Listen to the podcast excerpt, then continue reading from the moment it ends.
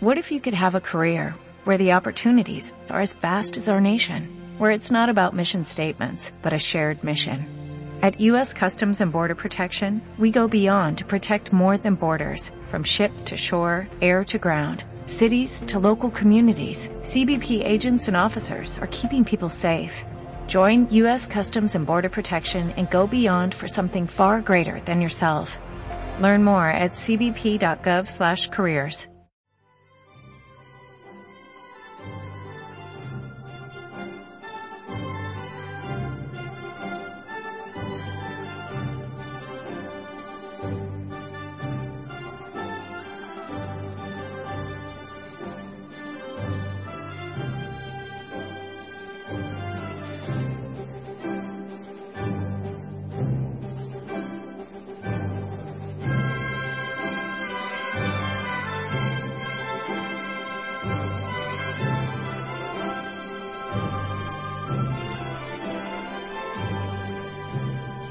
días, queridos oyentes.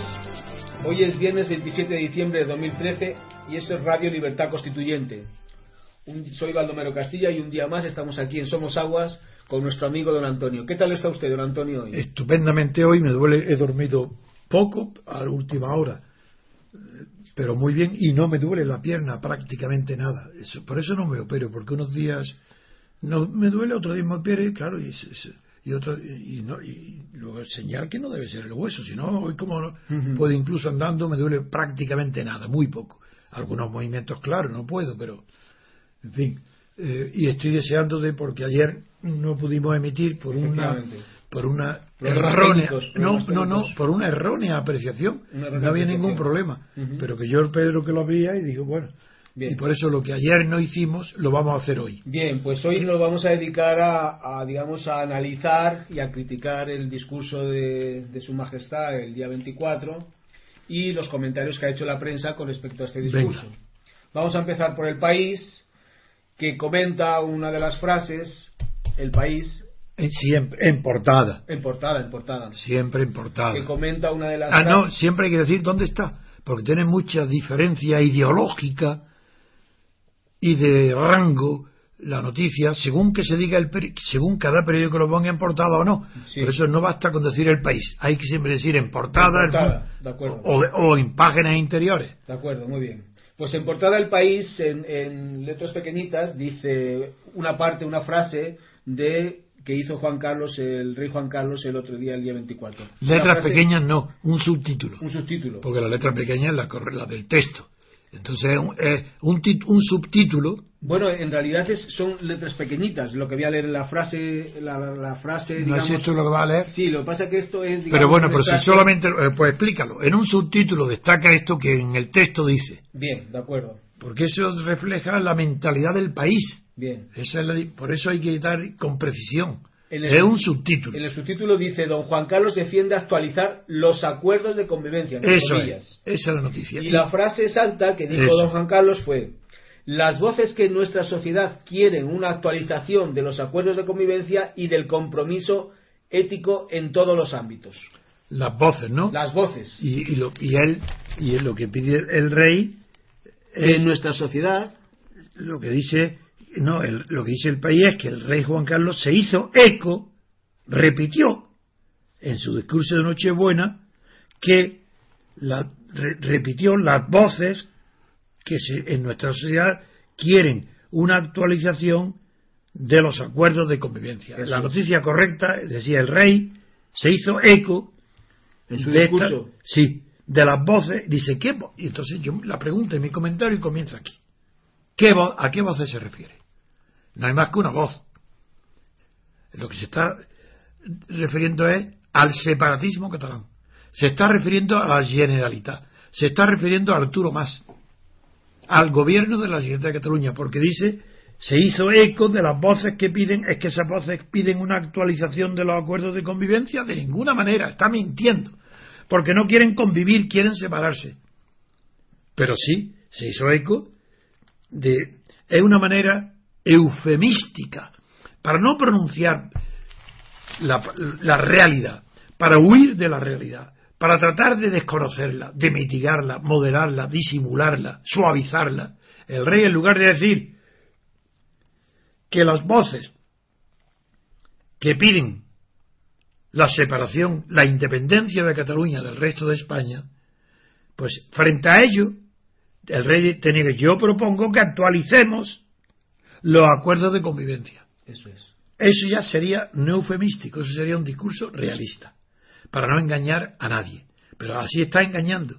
Y, pero mi crítica ahora voy a, a criticar no a las voces de independencia en Cataluña, sino a la propuesta, el remedio que propone Juan Carlos, cuando en otra parte destacarán que son reformas frente a nada de eso.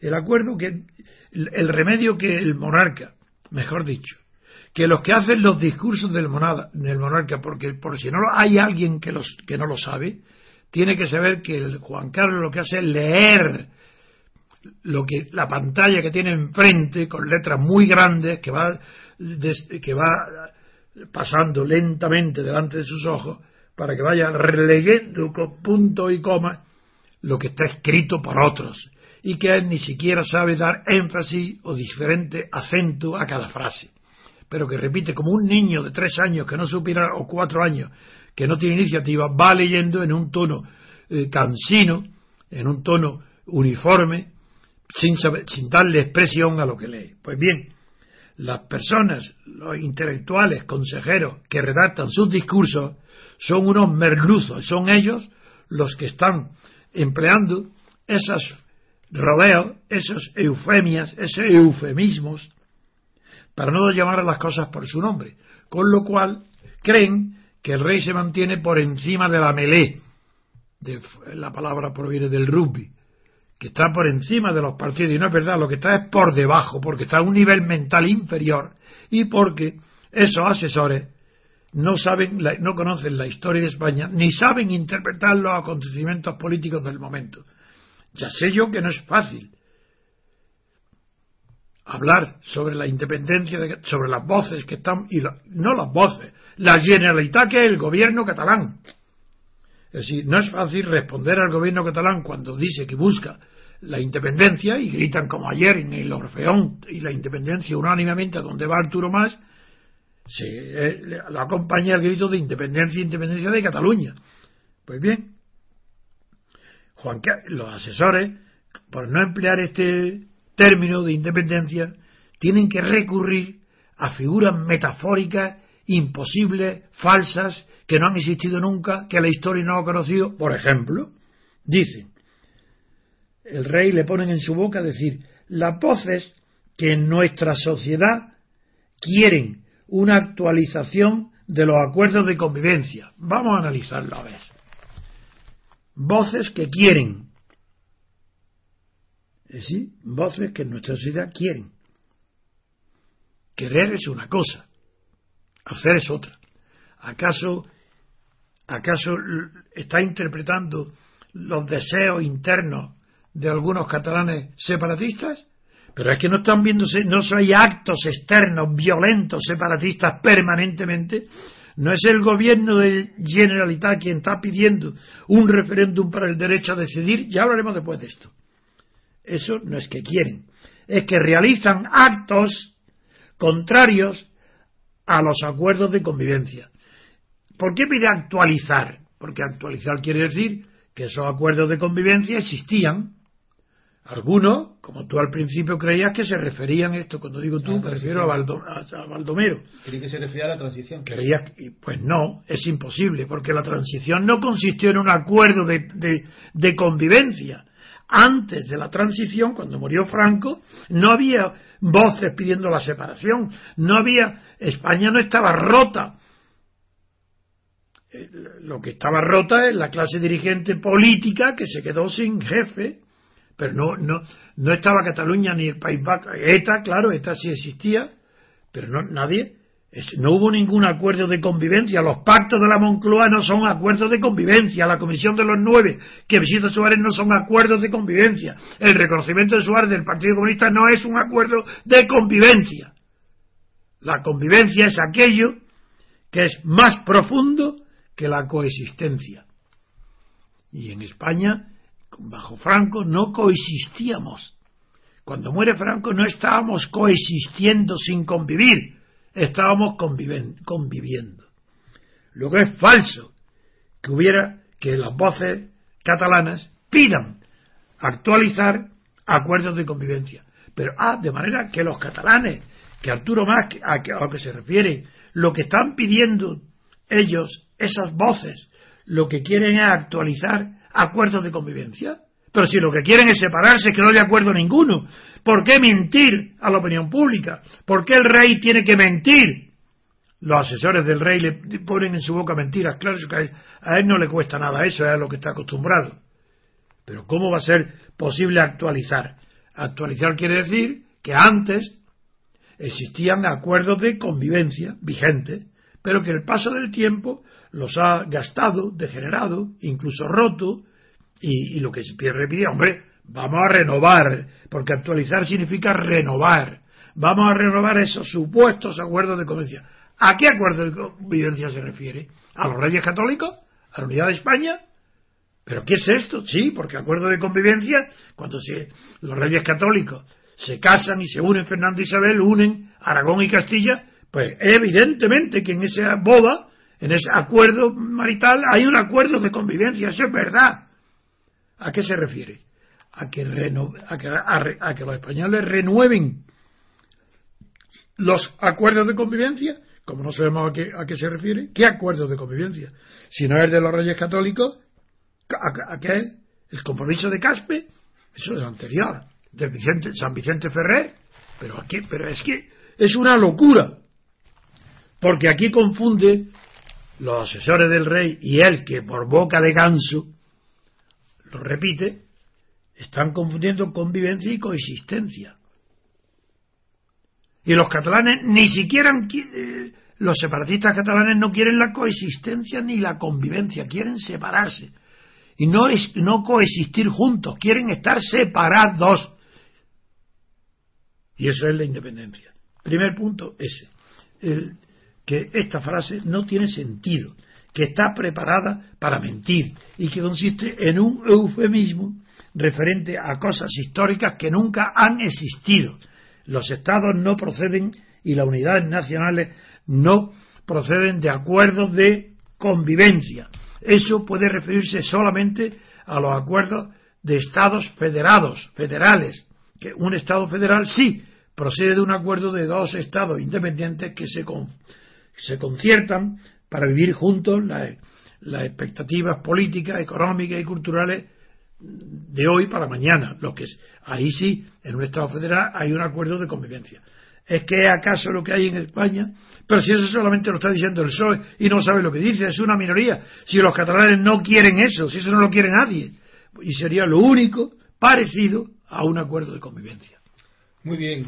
Pues eh, analizando otra frase, esta, esta vez viene la razón en primera página, en, portada, dice, dice el rey en su discurso, asumo las exigencias de ejemplaridad y transparencia que hoy reclama la sociedad.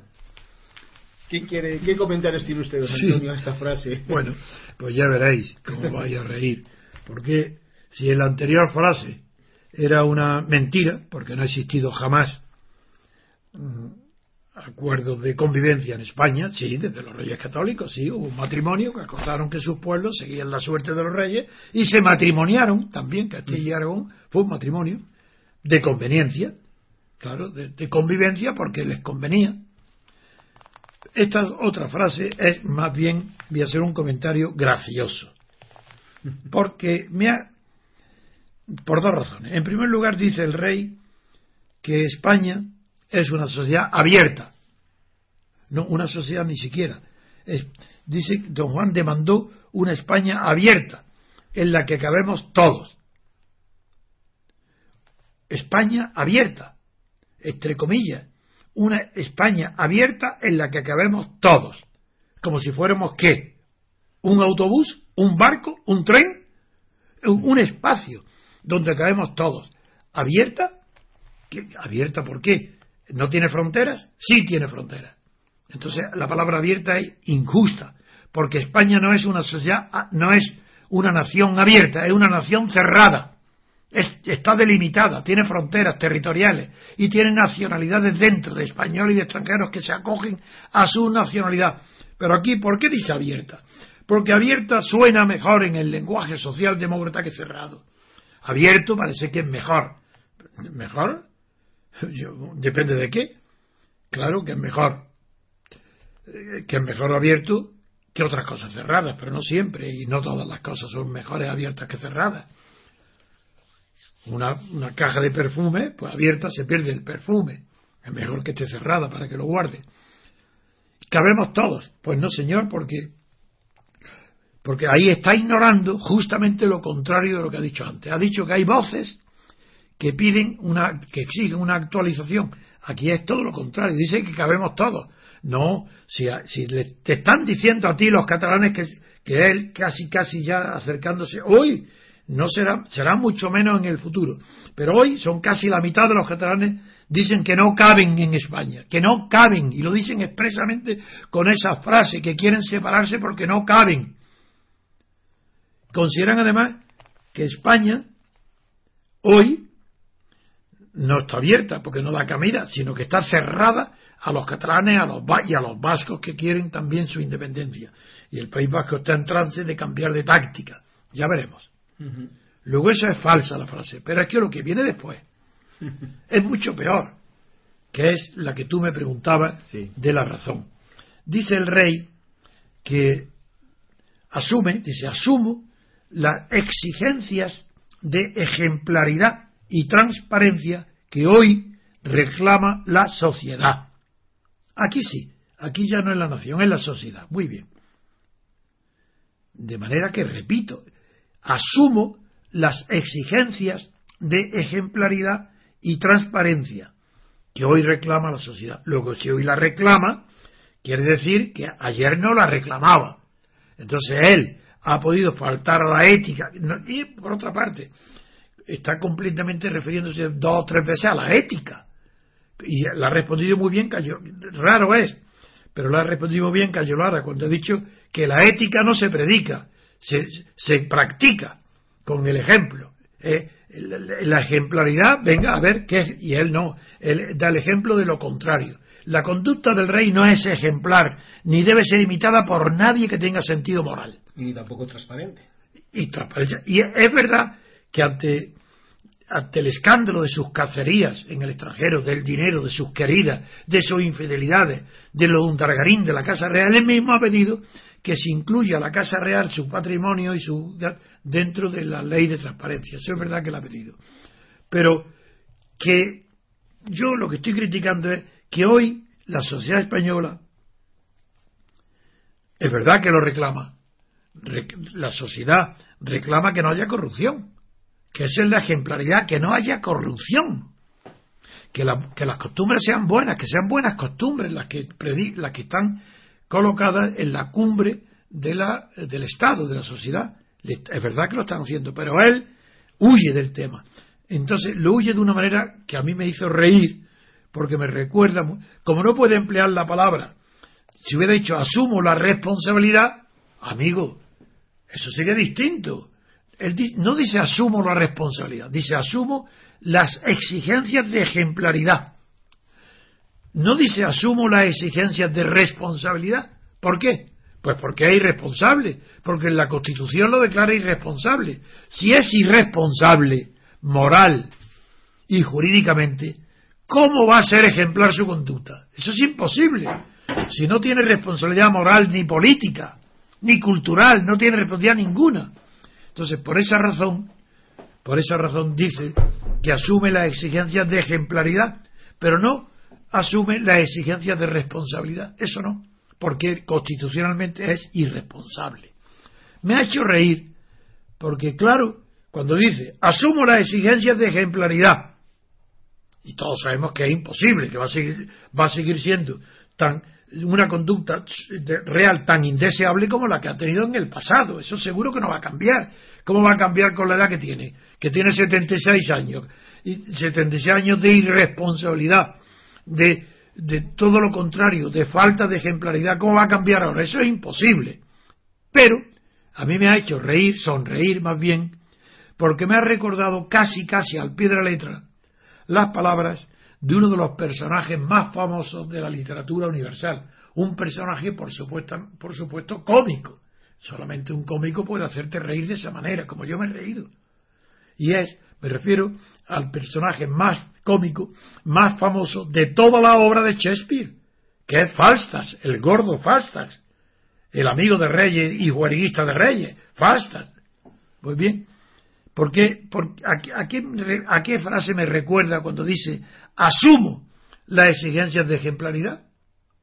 Pues a Falstaff, que en la obra de Shakespeare, Las Alegres Comadres de Windsor, creo que en el acto primero, enseguida, el juez está buscando, ordenado en buscar a Falstaff, porque lo han sorprendido, lo han denunciado como cazador furtivo que ha matado un ciervo en la finca del juez se lo encuentra el juez y se dirige a él y dice, ah, pero te estoy exigiendo, voy, te voy a exigir responsabilidades, te sigo responsabilidades, no recuerdo la letra, porque has matado el ciervo. Y falta tranquilamente el gordinflón, falta tranquilamente, le dice, no, no, me, no hace falta que me lo exija, la asumo, pues ya está, eso es, la asumo. ¿Y qué? Tenía consecuencias cero, una tomadura del pelo, de pelo, del gordo Faltas al juez. Esto es otra tomadura del pelo de quién, de Juan Carlos, ¿Qué significa que asume las exigencias de ejemplaridad? Pues si, venga, predica, si quieres predicar con ejemplo, venga, ordena, dile al gobierno que tu yerno vaya a la cárcel, que tu hija, Cristina, sea juzgada y también vaya a la cárcel. Empieza rindiendo cuentas y confesando todos los delitos y todas las faltas que has cometido. el propio rey, que renuncia en la Constitución al principio de la irresponsabilidad. Eso sería asumir lo que la, sociedad, la limpieza que la sociedad empieza a exigir. ¿Por qué empieza a exigir? Porque está acostumbrada a 40, a 30 o 40 años de impunidad, de que los inmorales, los delincuentes, los, criminales, todos políticos y o pertenecientes a la oligarquía, como los, los Javier de la Rosa o los Mario Conde, todo esto, sí, los Albertos, bueno, algunos Mario Conde como tenía que, en la excepción de la regla, tuvo que pasar por la cárcel. Pero a mí todo esto, pues claro, para poder combatir esa canallesca clase eh, dirigente de la sociedad y de la política, esa clase gobernante, esa clase dominante, hace falta altos ejemplares. Pero tú, Juan Carlos, eres imposible que lo puedas dar. Te conozco demasiado bien, y pues, mucho más que tú a ti mismo, porque te he tratado en la intimidad, sé cómo eres. Eso tú, con la edad que tienes, es imposible. Si tú has engañado a tu padre, si le has traicionado, si has mentido a toda la sociedad, ¿cómo vas a aportarte bien ahora con quién? ¿Con tus hijos? En fin, este es el comentario que me ha hecho, que me ha sugerido las palabras graciosas del rey diciendo que asume las exigencias de ejemplaridad y transparencia. ¿Por qué dice exigencias de ejemplaridad? Porque se refiere a él y transparencia, porque él mismo ha dicho que él está hablando de sí mismo, asumo las exigencias, la social exige ejemplaridad. Eso es imposible mientras él no renuncie y diga y pida que se reforme la Constitución porque él quiere ser responsable. ¿A qué eso no lo dirá nunca? A que jamás él hace como los diputados que no renuncian a los fueros especiales que los juzgue el Tribunal Supremo cuando son un, juez los coge en falta en delitos, incluso muy graves esa es la cuestión. Seguimos analizando detalladamente los aspectos trágicos y cómicos del discurso del rey. A ver, luego Muy bien, ahora, ahora ahí en la página del mundo, la página, eh, eh, o sea, la portada del mundo, viene una declaraciones no con respecto al, al rey. Y la declaraciones es de Oriol Puyol, que dice eh, responde al rey amenazando con segar las cadenas con la hoz. Y además dice. ¿Qué Oriol Puyol? ¿El de Convergencia Unión? el de Convergencia No, no, pero creo que no es Oriol Puyol. El de CDC. Sí, sí, el segundo de CDC. Sí, Ese eh, dice, y, lo pone ahí que es el segundo. Espera, espera un segundo. Hay, hay dos frases. Una es de Oriol Puyol que dice: Queremos una Cataluña libre y gloriosa. Ah, esa sí, esa, dice. Pero tú has dicho la de la OZ, has empezado diciendo eso. Sí. Y por eso yo te he dicho, cuidado, eso no me suena a mí. La OZ lo ha dicho Josep Debes de acostumbrarte que yo cuando no tengo razón no hablo. Bien. Me puedo equivocar y estoy pensando, Pero si digo algo en público es que estoy seguro que es verdad. Bien. Y yo sabía que eso no era de Oriol Puyol. Mm. Entonces repite para ver cuál comento de las dos primero. A ver, si quieres, muy bien. La de Oriol La de Oriol Puyol que Eso. dice, queremos una Cataluña libre y gloriosa. De acuerdo. Mm, ¿Qué significa esto? Las palabras, porque hay que juzgar a cada uno según el significado que socialmente tiene el lenguaje español. Mm, Cuando dice Oriol Puyol, el número dos, dice, queremos la luna, queremos una Cataluña libre y gloriosa. Lo de Cataluña libre se entiende, porque es la independencia, la quiere libre, pero no basta, no basta, cuidado, porque añade la palabra gloriosa. Vosotros habéis oído los españoles que a la nación española se le une la palabra gloriosa, si no es bajo la dictadura de Franco, que a veces, no siempre, a veces se ha dicho, pero sobre todo, no cuando se habla de gloria no se, eh, en una nación no se une la palabra al imperio. Son gloriosos los imperios, las naciones no. No se emplea la palabra gloriosa para una nación simplemente libre o independiente, sino que además de ser nación, es imperio. Aquí traiciona. Al decir queremos la luna, quiere decir que quiere algo más cercano que la luna, que es el imperio, que es Valencia, Baleares, el imperio, los países catalanes los quiere co- conquistar, retener, para que Cataluña sea libre y gloriosa. ¿Libre de qué? Pues libre no será de la- desde luego libre de la Unión Europea, por supuesto, porque la Unión Europea, como no la admite, en el caso de que se independizara, no la admite, pues es libre, no está sujeta a las reglas de Europa. Si se separa de España, tampoco, luego está libre.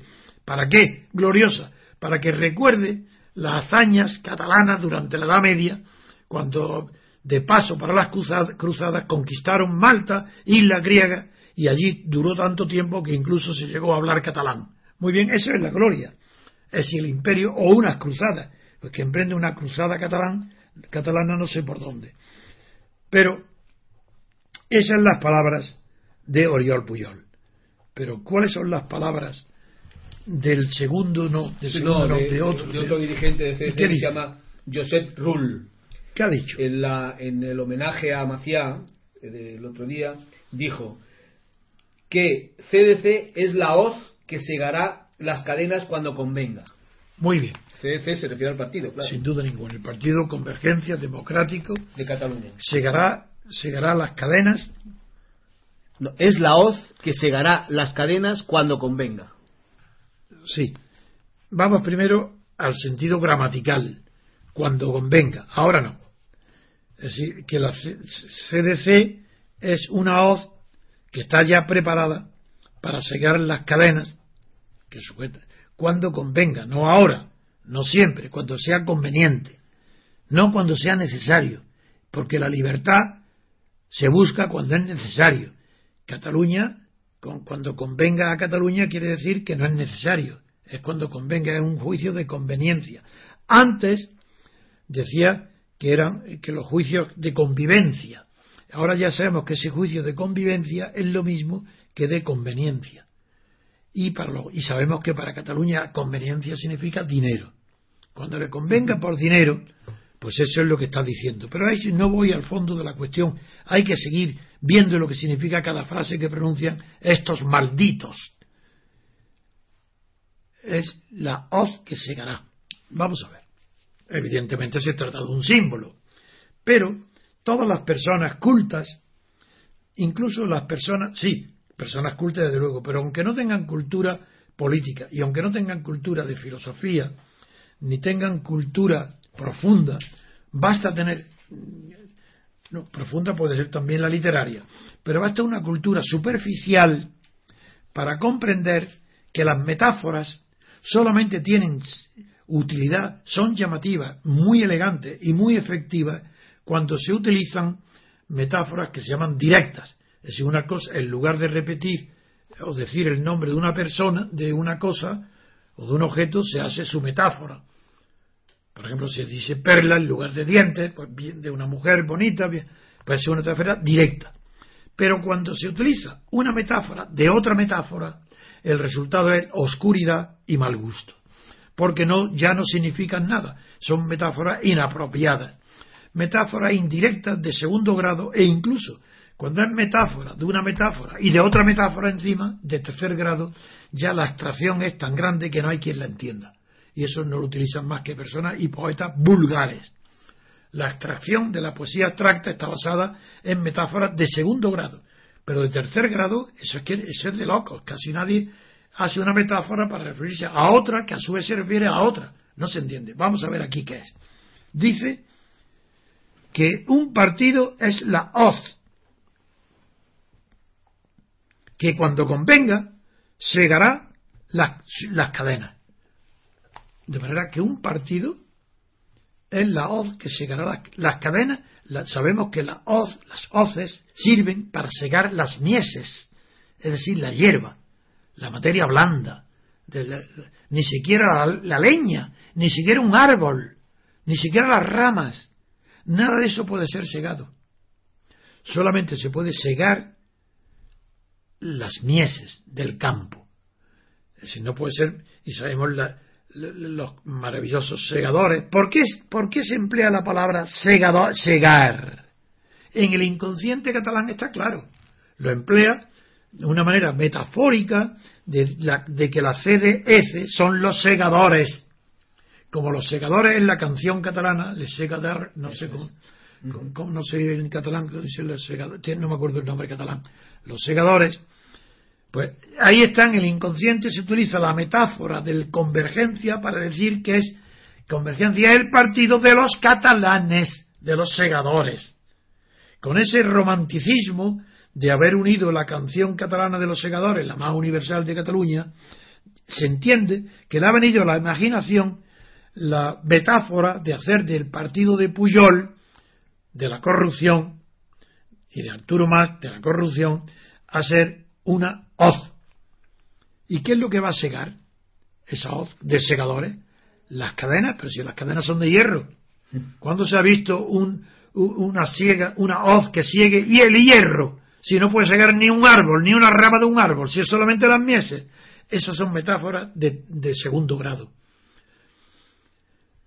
Claro, al poner una, pero una metáfora tan inapropiada que resulta literariamente burda, vulgar, la rechaza, no te entra por la, no gusta, las metáforas suelen ser agradables. No, esto no es agradable, porque chirría, como chirría, te imaginas a un hierro, un acero, limando, chocando contra otro acero. Eso, no, eso produce de entera, lo que llamamos de, como cuando un, en el pizarrín de, la, de las pizarras antiguas en las clases, la tiza producía eh, de entera. Esto produce de entera. Vaya metáfora que produce el desagrado de, figurarte una hoz segando una cadena de hierro. Las cadenas que son lo de los esclavos que eran, claro, se llegan romper las cadenas, eso está bien, la metáfora, pero se rompe con instrumentos que sean más fuertes y más duros que lo que se rompe, no al revés. Pues, porque, ¿qué pasaría? Pues que las hoces de CD quedarían completamente inutilizadas, quedarían melladas. No servirían para nada. Se intenta con ese instrumento tan débil y tan suave romper las cadenas que unen a Cataluña con España es verdad, son las cadenas de la historia, del pasado, de cinco siglos, de unidos, claro que hay, pero son cadenas culturales, morales, económicas, políticas, nunca cadenas de hierro.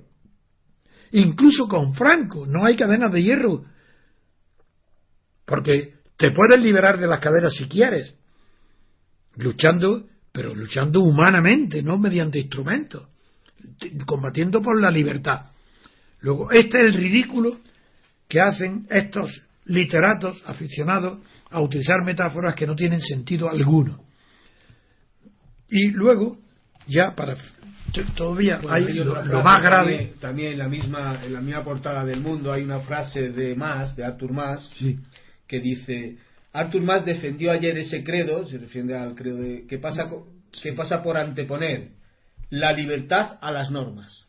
Sí, ese credo es el que va a decir después ese credo que pasa por anteponer no, si hubiera dicho el credo ese credo lo va a definir después. Sí, lo define después. Eh, Es que, como tú has dicho, ese credo es decir, no, no, hay que sujetarse estrictamente a lo que dice ese credo, no está, no está definido, sino que lo va a decir después. ¿Qué es ese credo? Pues ese, Que pasa Que- por anteponer eso es. la libertad a las normas. eso es. Bien, este es lo fundamental. Lo más profundo de todas las críticas que se han hecho al discurso del rey, lo más profundo que ha dicho más Arturo Más, cuando él mismo ni siquiera conoce el significado profundo de lo que ha dicho, ha oído campanas no sabe dónde, y cree que es un credo, los credos es donde se pone fe. Los credos son actos de fe, creo, creer, que el credo es un acto de fe, es una oración de la fe, creo en Dios Todopoderoso, no el creo, el credo. Sí, sí. Pues bien, eso más ni siquiera sabe lo que es el credo. Me- aunque ese credo que pasa por anteponer la libertad a las normas, es posible que la palabra credo sea del periodista, de Víctor Mondelo, un periodista de Barcelona del mundo, y es posible que él haya creído que eso es un credo. El que el credo es que, que antepone, un credo que antepone la libertad a las normas. Porque la frase es de Arturo Más, que dice anteponer la libertad a las normas. Os recordaré que esa es mi doctrina. Esa es la filosofía política mía. Cuando yo defino la libertad, he dicho que ni siquiera hay libertad en lo que se llama en España libertades, que son libertad de expresión, libertad de pensamiento que por supuesto no existe, libertad de asociación, libertad de reunión, libertad de manifestación. Yo he dicho que eso no son libertades en sentido propio, porque son facultades de un derecho. Y los españoles tienen derecho a asociarse, manifestarse, expresarse. Son derechos subjetivos, individuales. Cada, cada español tiene esos derechos. Pero esos son derechos, por ser facultades, no pueden ser libertades. Porque la libertad es aquello que no está arreglado. Aquella potencia que concede poderes. Y eso lo tengo analizado en mi libro, La teoría pura de la República. Y aquí, en la radio, varios días, varias veces, he tratado de explicar este concepto que en sí mismo no es difícil, pero que la costumbre y la, falta de análisis de la filosofía, pues no hay ningún filósofo político que haya hecho estas distinciones que yo hago. Nunca en la historia, desde Aristóteles a hoy no. Esto es, esta distinción de- entre libertad y derecho son mías, pero que son irrebatibles. Porque lo que los españoles tienen hoy son derechos, facultades. ¿Y eso quién lo ha creado? Pues lo ha creado un consenso de la clase dirigente política que hizo la Constitución.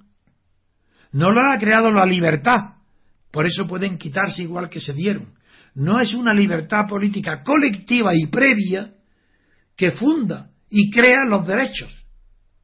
Porque el fundamento, el último fundamento está- de, de cualquier tipo de derecho está en la libertad. Si no hay libertad política, si no hay libertad constituyente, si no es la libertad la que hace que colectivamente los españoles atraviesen un periodo constitucional que termina con una constitución aprobada libremente por todos los españoles mayores de edad, una constitución, un referéndum que ofrezca varias alternativas, que diga qué prefieren ustedes, prefieren seguir como antes con Franco, y si no, ¿qué prefieren? ¿Prefieren ustedes un Estado, un, un- una, un, Estado presiden- un, un régimen de político presidencialista o parlamentario? ¿Quieren un régimen eh, centralizado o descentralizado? Si no hay varias preguntas, ese referéndum no existe, se llama plebiscito y es dictatorial. Son los dictadores los que hacen plebiscitos. Y lo que se hizo en los españoles fue un plebiscito donde se metió en una sola pregunta todo.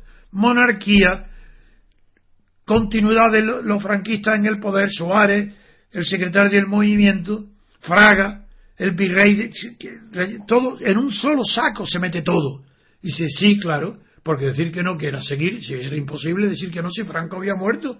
No se podía decir que continuara Franco en el. Si Franco no hubiera muerto, no había ni referéndum ni españoles. Nadie se atrevía a Franco moribundo a acabar con él, a acabar con el franquismo. Nadie del pertenecientes no solo al franquismo, ni siquiera pertenecientes a la oposición, y me refiero otra vez, como siempre, a los papeles de Wikileaks, donde dice que no había oposición, que a mí me meten en la cárcel cuatro meses y desaparece todo acto de oposición. Por eso hablan de mí, llamándome a mí el Maverick, Trevijano Maverick, porque era el único que tenía valor, independencia, para afrontar por mí mismo la, lucha, el combate por las libertades y por la libertad política frente a la falta de libertad del franquismo. Por eso lo dicen no mis amigos americanos, sino mi enemigo Kissinger, el Pentágono, el Departamento de Estado de Estados Unidos, que fue quien me combatió a mí personalmente para acabar con la Junta Democrática. Y eso me lo transmitió a mí, que son ministro de Asuntos Exteriores, que fue luego con Mitterrand. Y me transmitió en su momento que la Junta Democrática había perdido la batalla porque se había unido Kissinger y Helmut Schmidt, el canciller alemán, junto con Billy Brandt, que celebraron un, un acuerdo para excluirme, para acabar con la Junta Democrática, apoyando a Felipe González, para excluir a Santiago Carrillo, al Partido Comunista, de eh, la transición de, eh, post-franquista. Y yo me oponía a que el Partido Comunista fuera excluido no solo me ponía al frente de él, lo presentaba en sociedad, recurría a las ciudades de España para presentar en la sociedad civil al Partido Comunista. Sí, a mi lado, con mi brazo, siendo yo independiente, no habiendo, no habiendo sido nunca marxista, ni socialista, ni comunista, pero sabía que ellos tenían que formar parte de la libertad política porque sin ellos la libertad sería incompleta, no sería democracia. Pues bien, todo esto, todo esto es ridículo eh, es ridículo que sea Arturo Más quien diga una verdad, como que la libertad está por encima de las normas. No es que esté por encima, es que la libertad es anterior a las normas. Cuando las normas son anteriores a la libertad, no se llega a ella, a no ser que se produzca, por ejemplo, ahí tenéis, Inglaterra. hay libertades en Inglaterra. No hay normas escritas, pero las costumbres inglesas fueron libres. Introdujeron los impuestos contra los reyes y las libertades. Por eso en Inglaterra no hay libertad política colectiva, sino que hay un parlamentarismo, un régimen representativo, digno, valioso, muy valioso, pero no es democracia. Porque allí en, Inglaterra todavía eh, las normas, que es la tradición inglesa, son superiores a la libertad colectiva. No existe libertad colectiva, por eso no hay libertad en, Inglaterra, libertad constituyente. Las libertades que hay en Inglaterra son constituidas, es decir, derechos. Toda libertad constituida ya se llama derecho, ese es el derecho. El, que no tiene idea de lo que es la justicia ni el derecho no sabe nada. Los derechos subjetivos son libertades constituidas, es decir, facultades, porque un derecho concede facultades que son libertades constituidas, convertidas en derechos. Bien, esto, que parece elemental, cuando una sociedad, como era la colonial de Estados Unidos, las colonias norteamericanas, triunfan mediante una guerra contra Inglaterra, son los colonos triunfadores los que han conquistado la libertad colectiva antes que la norma y redactan una constitución con esa libertad que se ha convertido en libertad constituyente porque es anterior a la norma. Pero cuando reclama Arturo Más que las libertades, la libertad es anterior, debe anteponerse la libertad a la norma, diré, de acuerdo, conquista la libertad, guerra civil, ganan una guerra civil, habrás conquistado una libertad y entonces sí, es anterior a la norma. Pero amparándote en normas como se llama derecho a decidir, es una contradicción en los términos absolutos.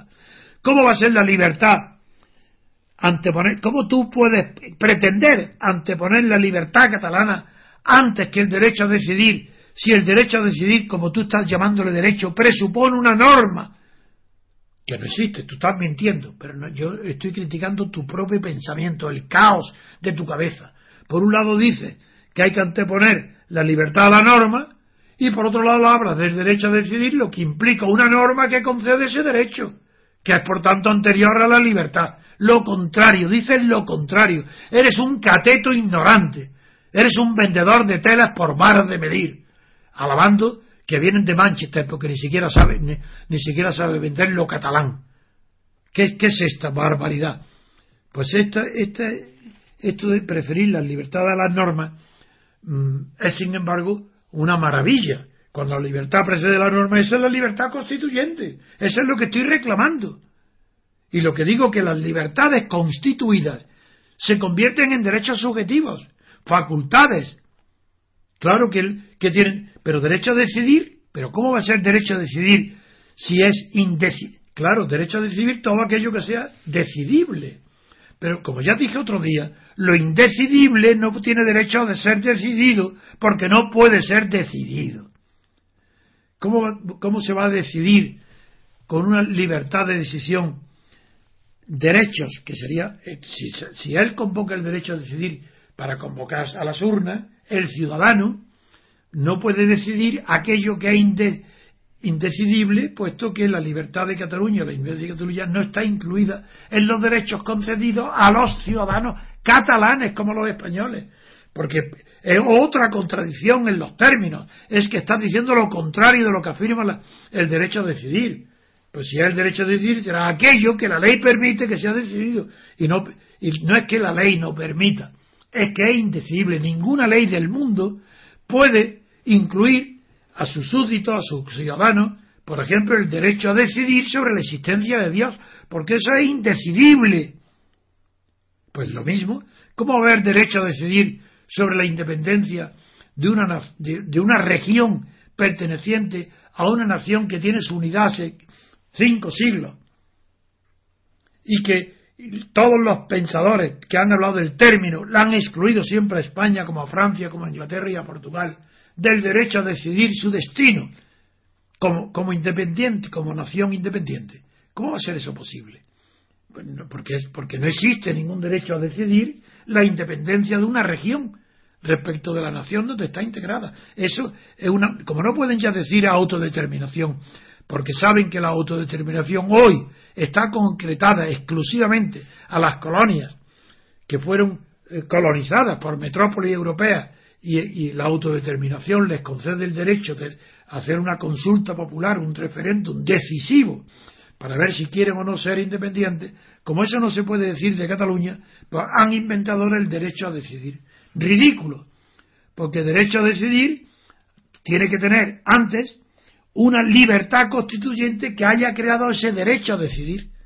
Por eso digo yo, para que fuera correcto el lenguaje, además tendría que haber uno, que más con los catalanes separatistas declare la guerra, una guerra civil, sí, sí, sí, a los catalanes que no quieren separarse. Una guerra interna dentro de Cataluña. Que el ejército español, todo entero, concurra a Cataluña para hacer que los, los que, los que no quieren, los españoles, los catalanes que no quieren separarse de España, venzan a los separatistas.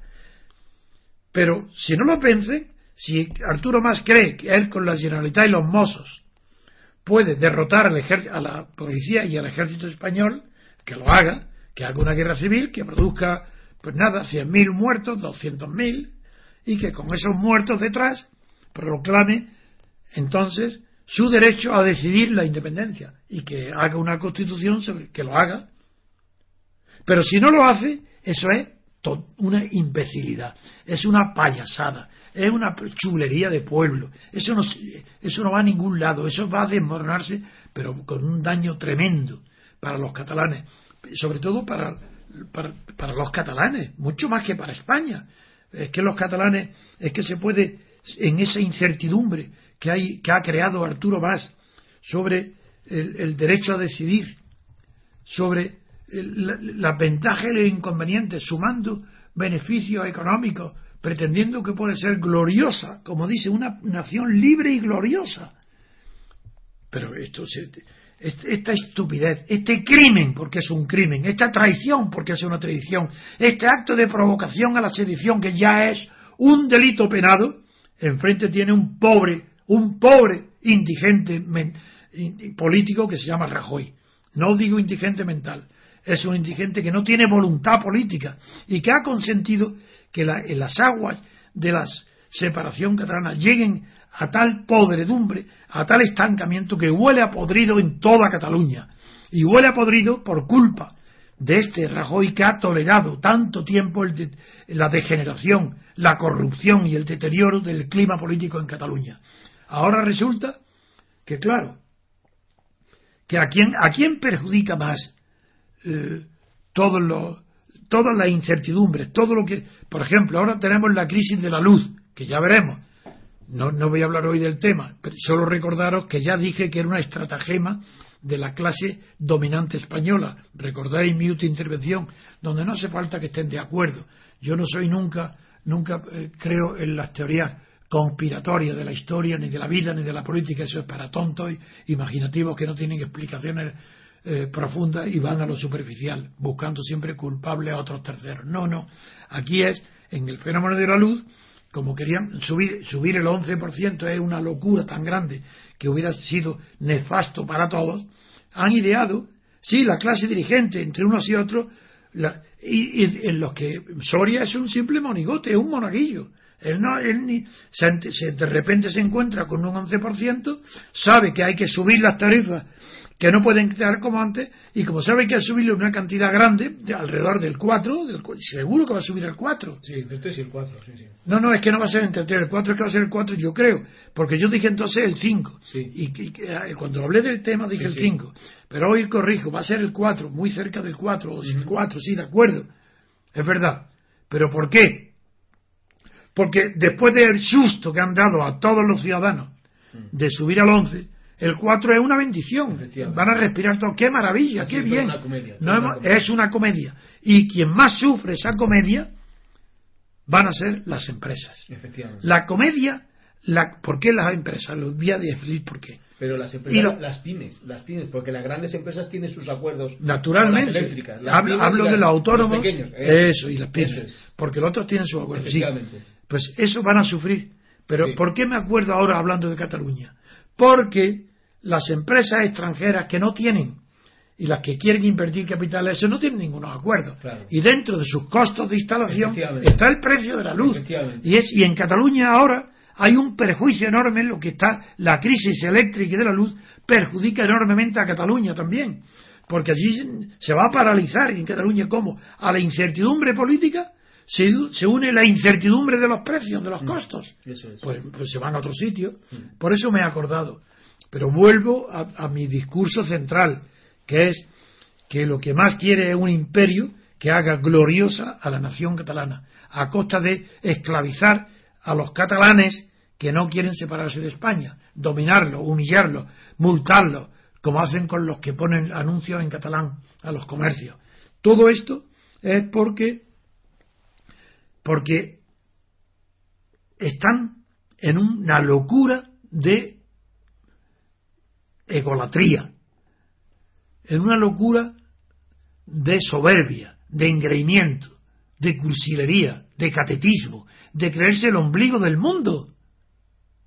Pero vuelvo a decir que son ratas de la misma especie humana que las demás, no son superiores, no hay nadie, digo de ratas en el sentido que Voltaire empleó para oponerse él al golpe de Estado de los parlamentarios para disminuir la prerrogativa de los reyes. En ese sentido son ratas de la especie humana, no son nada. ¿Qué es ese más? ¿Qué tiene acaso superior? ¿A quién es superior más? ¿A los dependientes de comercio? Ni hablar. Él es dependiente de comercio. Él depende. ¿De qué depende él? De la vanidad del nacionalismo catalán. De unos historiadores que lo crearon a finales del siglo XIX para una minoría, para estar contentas de sí mismas y esta, y esta es la, todo lo que yo quería comentar ayer y no pude porque no, no, me, no me sirvieron bien la, parte técnica, quería que no se podía, sí se podía, luego resultó que era un error, que estamos preparados para haberlo hecho. Pero vuelvo a que lo principal de la frase, que es que, que, lo que pide en la frase es dice más que la anteponer la libertad a las normas es lo que yo quiero para España, no para Cataluña. Yo quiero que la libertad sea anterior a la norma constituyente, porque no puede haber norma constituyente si antes no hay libertad, porque si no hay libertad lo que resulta ya no es una norma no, no es una libertad constituyente, sino una libertad constituida. Y una libertad constituida es un derecho, pero un derecho no de los españoles, de la clase dirigente que lo hace. Es decir, no, como, como lo que llamáis vosotros, vosotros, no yo, constitución, es una norma constituida. Ahí eso no, es, no fueron fuerzas, sí, claro que hubo fuerzas constituyentes. La oligarquía franquista junto al Partido Socialista y al Partido Comunista, pero y a, y a los y a los partidos nacionalistas catalán, que son los que intervinieron en la ponencia que redactó la Constitución. Pero esas fuerzas eran constituyentes, claro, pero eran constituyentes y lo que hicieron fue constituir una constitución dependiente de esas fuerzas constituyentes. Es decir, que era la constitución fue era constituida, no era constituyente. Los derechos de la, de la Constitución son derechos constituidos. No hay ninguna norma constituyente porque no hay reforma. Si hubiera habido reforma, o si, la Constitución hubiera previsto una reforma abierta, posible, real, no con tantos requisitos, sino diciendo, por ejemplo, que con la reunión de tantos firmas se podría iniciar un periodo constituyente, entonces ya esa Constitución ya no sería del todo constituida, porque habría abierto una puerta, aunque fuera difícil y pequeña, a la reforma. Y si esa reforma, sí en esa reforma estaba residiendo la, la, fuerza constituyente, la libertad constituyente. Pero mediante la, la reforma que reconoce la Constitución no es posible. Y segundo, la que reconoce nunca puede, de ahí nunca puede surgir más que derechos ya constituidos. En España no hay libertad política colectiva, lo digo una y un millón de veces. No la hay, estáis confundiendo las libertades individuales con los derechos subjetivos.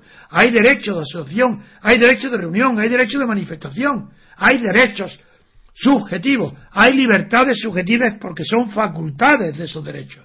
Lo que no hay es libertad constituyente, porque no hay reforma de la Constitución que sea posible. No hay libertad constituyente.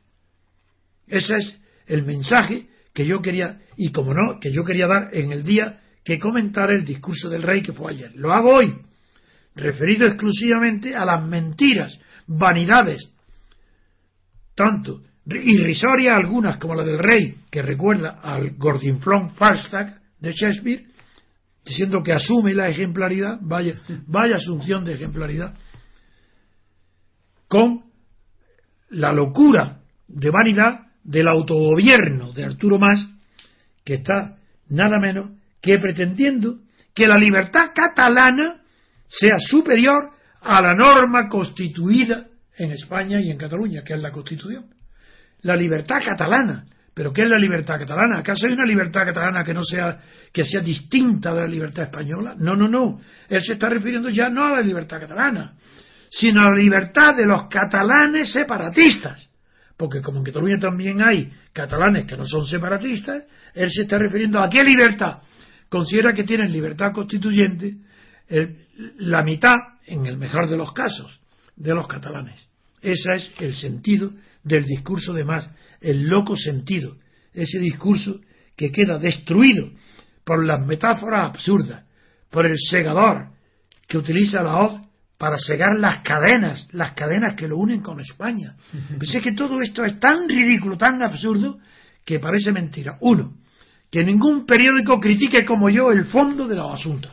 Dos, que los que hacen el discurso al rey sean tan ignorantes que ellos mismos estén confesando su ignorancia, diciendo el, decir al rey que hoy está dispuesto a ser ejemplar.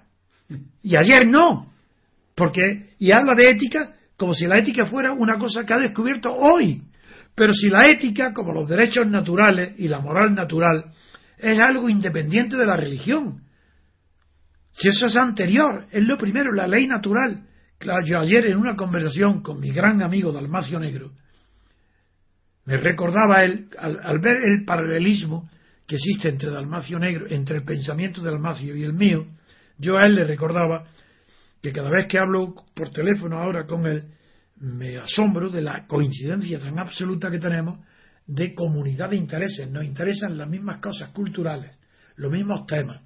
Y él lo aborda siendo muy religioso, muy creyente. Y yo lo abordo desde el mismo, desde el punto de vista ateo, contrario. Y él me dijo, Antonio, no olvides que tú eres un puritano de la ley natural, Tú exiges la ley natural y eres un puritano. Pero yo no olvido, como católico, practicante y creyente que soy, que la ley natural es la ley divina. Entonces tú no crees en la creación del mundo por Dios, yo creo que sí, pues la ley divina que yo sigo es la misma ley natural que tú sigues. Estas son palabras de Dalmacio Negro muy hermosas, muy bonitas. Yo de luego soy ateo y, creo en la ley natural, porque yo soy seguidor en este sentido de Spinoza. Recordad, y os recuerdo que el lema del gran Spinoza, del filósofo Spinoza, era natura, deus sive natura, es decir, Dios o naturaleza. La ley natural para Spinoza es la ley divina, aunque él está muchas veces considerado como un politeísta porque adora tanto a la naturaleza que considera que confunde a Dios con el politeísmo, no es así, es simplemente que es verdad que él tiene un espíritu religioso y eso lo, y ese espíritu religioso lo lleva a la natura, la naturaleza. Con esto termino recordando y dándole y, recordando las bellas palabras de Dalmacio y relacionándolas con la teoría de Spinoza, donde dice Deus sive natura, Dios o naturaleza. Muy bien, pues muchas gracias a los oyentes y muchas gracias a usted, don Antonio, por, esta, por este programa. Hasta el próximo día.